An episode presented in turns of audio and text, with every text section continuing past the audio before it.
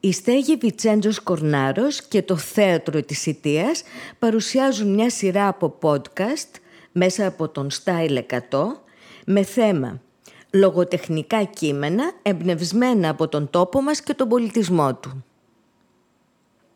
Στο δεύτερο μας podcast παρουσιάζουμε το διήγημα του Μανώλη Μιαουδάκη «Η διανομή της διανομής». Ο Μανώλης Μιαουδάκης γεννήθηκε στο Σκορδίλο Σιτίας. Εργάστηκε στη Σιτία για 40 σχεδόν χρόνια, όπου διατηρούσε τεχνικό γραφείο μελετών κατασκευών. Δεν θα μιλήσουμε σήμερα για την παρουσία του και την πλούσια προσφορά του στα κοινά, αλλά για την ιδιαίτερη δραστηριοποίηση και συμμετοχή του στα πολιτιστικά πράγματα της πόλης μας με το συγγραφικό του έργο. Το συγγραφικό του έργο «Πεζά και ποίηματα» περιέχεται σε τέσσερα βιβλία με τίτλους «Παντέρμη διχαλόβεργα», «Της νιώτης στα καμώματα» με διηγήματα κυρίως εύθυμου περιεχομένου από τη μαθητική, φοιτητική και νεανική ζωή, καθώς και τη ζωή του χωριού και της πόλης. Φύλλα και φτερά, ποίηματα και σαν παραμύθι, πολύ στοιχοποίημα βραβευμένο από το Σύλλογο Κριτών Στιχουργών με το πρώτο βραβείο Κωστής Φραγκούλης, διασκευασμένο αργότερα σε θεατρικό που παρουσιάστηκε στην Καζάρμα το 2012. Άριστος γνώστης της τοπικής διαλέκτου κατάφερε να δώσει με διηγήματα, ποίηματα, θεατρικά έργα πτυχές της ζωής της επαρχίας μας, των χωριών και της πόλης της Ιτίας όπως τα έζησε από την κατοχή ως σήμερα. Καταφέρνει με χιούμορ και συγκινητική διεισδυτικότητα να σχολιάσει τις ούκο λίγες αλλαγές που ζήσαμε αυτά τα χρόνια.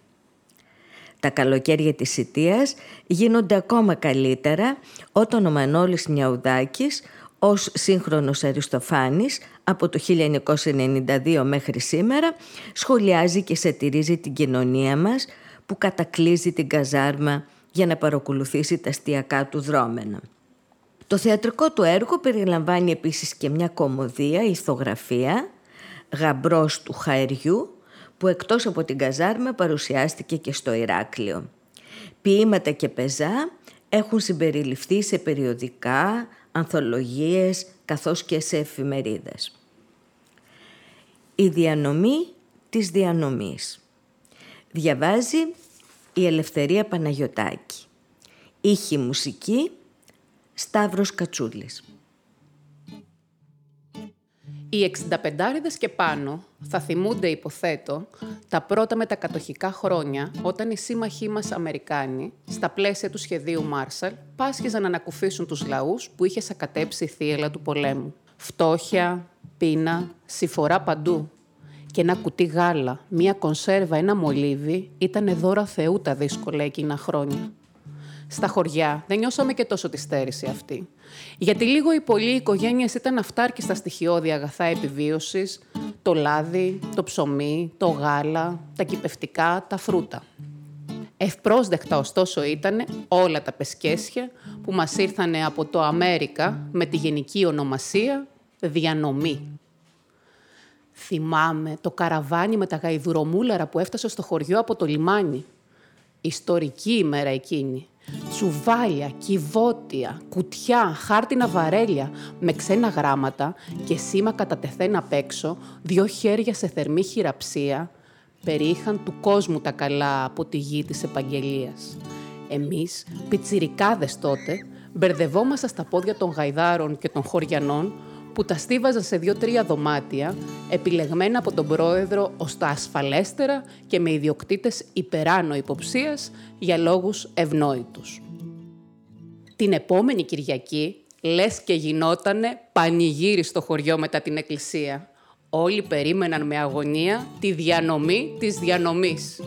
Ανάμεσά τους αγωνιούσαμε κι εμείς τα παιδιά. Μήπως και υπήρχαν για πάρτι μας τίποτε καραμελοειδή, μπισκοτοειδή που τα γευόμασταν τότε με το σταγονόμετρο.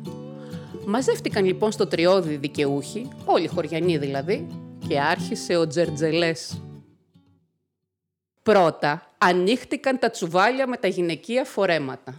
Μάταια ο πρόεδρος αγωνιζόταν να επιβάλλει την τάξη. Η κάθε μια προσπαθούσε να αρπάξει και να προβάρει ό,τι πιο παρδαλό και γυαλιστερό ξεχώριζε. Οι νιές και οι μεσόκοπες μοστρέρνανε κάτι και λεμπίες αραχνοήφαντες, με λουλούδια και πουλιά, κάτι καμιζόλες και ατέριαστα για τις συνήθειες του χωριού ενδύματα, φορέματα που βγαίνουν από τις ταινίες των Αμερικάνικων εργοστασίων κατά χιλιάδες, αλλά πιθανόν και να προέρχονταν από το περίσσευμα κάποιων εσπλαχνικών κυριών που τα είχαν για πέταμα. Άρπαξε τέλει κάθε μια ό,τι πρόλαβε, εν μέσω τσακωμών και σκληριγμάτων. Οι άνδρες ήταν πιο ήρεμοι. Θυμάμαι έναν εξιντάρι, το Βαγγέλη, που ήρθε στην εκκλησία ξεκάλτσοτος με ένα ζευγάρι υπερμοντέρνα για την εποχή, ασπροκόκκινα, μητερά, σκαρπίνια, με πλουμιά στο μασκαρέτο. Εκτός από ένα και μοναδικό ζευγάρι χιλιομπάλωτα στη βάνια, σκόλη καθημερινή δεν είχε βάλει ποτέ στα πόδια του άλλο πατούμενο. Φορούσε και από πάνω μια παντελώνα και μια σακάρα διπλάσιου μεγέθους από το νούμερό του, αλλά μπροστά στην αγνώριστη από τα μπαλώματα δική του γκαρνταρόμπα, τούτα ήτανε αρμάνι τηρουμένων των αναλογιών.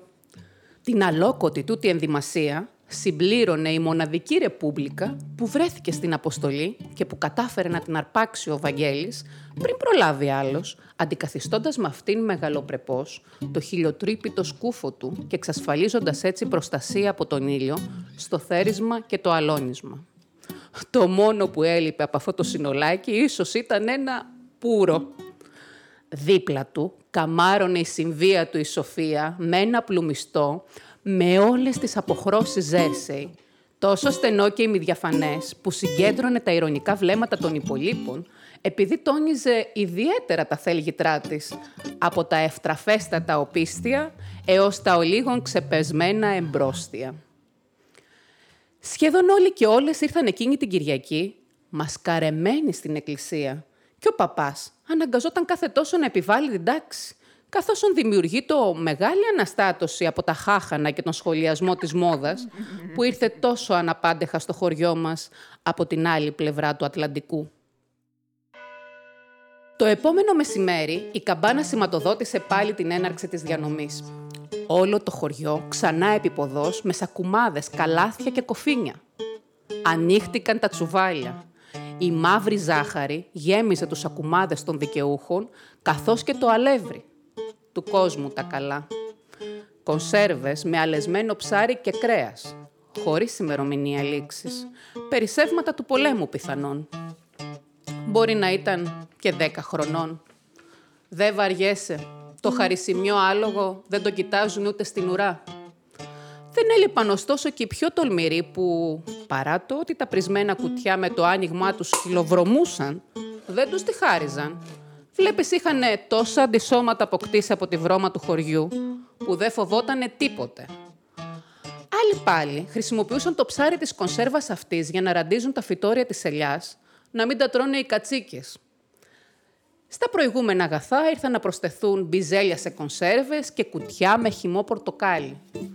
Χάρτινα επίσης κυβότια μεγάλα σε σκόνη, βολιασμένο που το τρώγαμε σαν μπισκότο και κολούσε το έρμο στα δόντια – αρπάζαμε και κανένα βόλο ζάχαρη σκληρό σαν πέτρα και τον αλέθαμε με μεγάλη χαρά. Στη γωνία μιας τέτοιας αποθήκης ήταν στιβαγμένες πλάκες χρώματος καφέ που μοιάζανε με πέτρες χτισήματος, ακανόνιστα κομμένες. Με τον Κωστή, το συνομήλικο μου τότε, ξυπόλυτε και κουρεμένη εν χρό, κολοτριβόμαστε ανάμεσα στο πλήθος και όταν πλησιάσαμε το σωρό με το άγνωστο τούτο είδος, ο φύλακας ελεγκτής μας απέπεμψε κακήν κακός, αφού πρώτα προλάβαμε και αρπάξαμε ένα κομμάτι σε μέγεθος πυρτόκουτου. Τρέξαμε σε ένα στάβλο και το μοιράσαμε. Οποία ευτυχία! Τι ήτανε τούτο το υπέροχο, τερψιλαρίγκιο καφέ χρώματος και αγνώστων λοιπόν στοιχείων ουδέποτε τα αισθητήρια της γεύσης μας είχαν περιέλθει σε τέτοια κατάσταση εφορίας. Άραγε είχε η οικογένειά μας μερίδιο από τούτο το σκουτελικό που έβαλε σε πειρασμό και τον πλέον εγκρατή. Επανήλθαμε στο χώρο, μήπως και θα ξεφεύγαμε από την προσοχή του φύλακα για να βουτήξουμε ακόμα κανένα κομμάτι. Μόλις όμως κάναμε να πλησιάσουμε, εκείνος χτυπώντας το πόδι του στο δάπεδο, μας κυνήγησε με αγριοφωνάρες και απειλητικές χειρονομίες. Τα αλεύρια και οι κονσέρβες, τα ρούχα και τα γάλατα που είχαν κουβαλήσει οι γονείς μας στο σπίτι, δεν είχαν για μας καμία αξία. Για ποιον άραγε προοριζόταν τούτος ο τόσο απαγορευμένος καρπός και φυλασσόταν με δρακόντια μέτρα; Καλοκαίρι, μεγάλες αυγουστιάτικες μέρες και ζέστες ανυπόφορες. Με τον κοστί το μεσημέρι που ξεκουράζονταν όλος ο κόσμος, δεν είχαμε αναπαϊμό. Αυτή τη φορά έπρεπε να καταστρώσουμε σχέδιο εφόδου στον απρόσιτο χώρο φύλαξης του αγνώστου τούτου αγαθού. Η αποθήκη, ωστόσο, ήταν κλειδωμένη. Υπήρχε μόνο ένα στενό παραθυράκι προς το γειτονικό χωράφι, δύο μέτρα από το έδαφος. Ερευνήσαμε επιμελώς το χώρο και εντοπίσαμε το φύλακα ιδιοκτήτη της αποθήκης να κοιμάται ροχαλίζοντας κάτω από μία κρεβατίνα. Πότε-πότε έριχνε κανένα χαστούκι στα μούτρα του για να διώξει τις μύγες που έκαναν σουλάτσο στα χείλια και τα ρουθούνια του και έτριβε σπασμωδικά τις γυμνές βρωμιάρικες πατούσες του τη μία με την άλλη για να διακόψει το γαργαλιτό από τα σμήνη των μυγών. Ιδού λοιπόν η ευκαιρία που δεν έπρεπε να πάει χαμένη. Ήθελε όμως βέλτα χέρια, γι' αυτό και αμέσως βρεθήκαμε κάτω από το μισάνυχτο παραθυράκι. Έσκυψα και ο Κωστής καβαλίκεψε στον ώμο μου. Σηκώθηκα μέχρι που έφτασε και άρπαξε την κάσα του παραθύρου. Σπρώχνοντάς τον από κάτω όσο μπορούσα, κατάφερε και σηκώθηκε στην τετράγωνη τρύπα και ύστερα με χίλια βάσανα να πηδήξει στο εσωτερικό της αποθήκης όπου φυλάσσονταν τα ελέη του Θεού. Ο στόχος μας ήταν συγκεκριμένος. Οι καφετιές πλάκες, που πολύ αργότερα έμαθα ότι ονομάζονταν σοκολάτα κουβερτούρα. Όμως, πηδώντας ο φίλος μου φαίνεται ότι τσαλαπάτησε ένα καπάκι του βαρελιού και έγινε ένα καταμούνταρο που όπως αποδείχτηκε αργότερα ήταν η αιτία για την υπόλοιπη θλιβερή συνέχεια. Αμέσως ο Κωστής άρπαξε δυο πλάκες και τις πέταξε έξω από το παράθυρο, όπου εγώ καραδοκούσα, και ύστερα κι άλλες δύο και ενώ επέστρεφε στο σωρό για ένα ακόμα ζευγάρι, κοκάλωσε από το φόβο του όταν άκουσε το κλειδί να περιστρέφεται στη χοντρή κλειδαριά. Με σπασμωδικές απελπισμένες κινήσεις κατευθύνθηκε στο άνοιγμα του παραθύρου, όπου και σφινώθηκε, ενώ άκουγε τις φωνές του φύλακα. «Στάσου, μωρέ κερατά!» Όμως ο Ζόρες τόπο κάνει, λέει μια παρεμία. Έτσι, ενώ ήταν σχεδόν έτοιμος ο διώχτη του να τον αρπάξει από το γυμνό πόδι, κατάφερε και γκρεμίστηκε προς το αδιανό χωράφι για να τραπεί σε άτακτο φυγή, ενώ πίσω του ακουγόταν η αγριοφωνάρα. Α εσύ κερατά, και δά που θα πάω εγώ στο δάσκαλο και στον κύρι σου, θα σε τακτοποιήσω εγώ κλεφταρά. Έγινα καπνός με το που άκουσα την πρώτη φωνή, κρατώντας παραμάσχαλα τις τέσσερις πολύτιμες πλάκες. Ούτε πίσω μου δεν κοίταξα να δω τι απέγινε ο συνεταίρος. Έφτασα ξεγλωσσισμένος και κρύφτηκα σε πυκνά κλαδιά σε ένα ριάκι και λούφαξα εκεί τρέμοντας σαν το λαγό που ξέφυγε από τα λαγωνικά. Αναλογιζόμενος στις συνέπειες, αφού τους ή άλλως ο Κωστής στην επικείμενη ανάκριση θα μαρτυρούσε και τον έτερο. Βρισκόμουν σε πλήρη σύγχυση και δεν ήξερα τι να κάνω. Παραμέρισα λίγο τα κλαδιά και από μακριά διέκρινα κάποια πρόσωπα που έκαναν φαίνεται πραγματογνωμοσύνη στον τόπο του εγκλήματος. Το φύλακα, τον καβετζή, δύο γυναίκες και ένα άλλο ακόμη. Το πράμα λοιπόν είχε πάρει σοβαρές διαστάσεις. Αφού έσπασα και έφαγα ένα κομματάκι, που όμως δεν το χάρηκα και τόσο λόγω της σύγχυσης που βρισκόμουν, έκρυψα τα κλοπημαία σε μία τρύπα, σε σχισμή βράχου. Έβαλα και ένα μάτσο χόρτα μπροστά και με μύριες προφυλάξεις ξεγλίστρισα βγαίνοντας από την κρύπτη με σκοπό την επάνωδο στο σπίτι. Στις επίμονες ερωτήσεις της μάνας μου «Πού ήμουνα τόση ώρα» δικαιολογήθηκα ότι κυνηγούσα πουλιά με την σφεντόνα. Συνηθισμένη ασχολία τα μεσημέρια και έτσι δεν υπήρξε συνέχεια. Την επομένη κατά το απογευματάκι άκουσα από μακριά τη γνώριμη φωνή του φύλακα που καλούσε το δάσκαλο πατέρα μου. «Δάσκαλε, δάσκαλε, Βγήκε εκείνος στην αυλόπορτα. Πετάχτηκα κι εγώ και τη βλέπω. Ο φύλακας κρατούσε τον κοστί με το ένα χέρι από τον μπράτσο και με το άλλο από το αυτί και τον οδηγούσε στο σπίτι μας. Τι συμβαίνει, απόρρισε ο πατέρας μου. Λέγε του δασκάλου οι ντάκαμε, παρότρινε ο φύλακας. Ο Κωστής είχε κρεμάσει το κεφάλι και έκλαιγε με αναφιλητά. Επακολούθησε διάλογος με όλο το χρονικό της ληστείας και αναμενόταν η απόφαση για την ποινή και η αυτόματη εκτέλεσή της. Αγρίεψε ο πατέρας μου, άστραψε και βρόντισε από τις αγριοφωνάρες, ενώ εγώ παρακολουθούσα συντετριμένος, συμπονώντας το φίλο μου που βρισκόταν σε τόσο κρίσιμη κατάσταση. Τι μπορούσα όμως να προσφέρω εκείνη την ώρα; Μετά το σφυροκόπημα, ο Κωστής αναγκάστηκε να ανοίξει το χέρι του. Η ρογδένια βέργα έπεφτε με δύναμη στα τεντωμένα δάχτυλα. Ένας μορφασμός πόνος στο πρόσωπο του Κωστή και εγώ γύρισα αλλού το κεφάλι να μην βλέπω. Άκουγα μόνο τους χτύπους που συνοδεύονταν από την ερώτηση. «Θα το ξανακάνεις» Λέγε. Έξι φορές η ίδια ερώτηση, όσες και οι βεριές, από τρεις στο κάθε χέρι.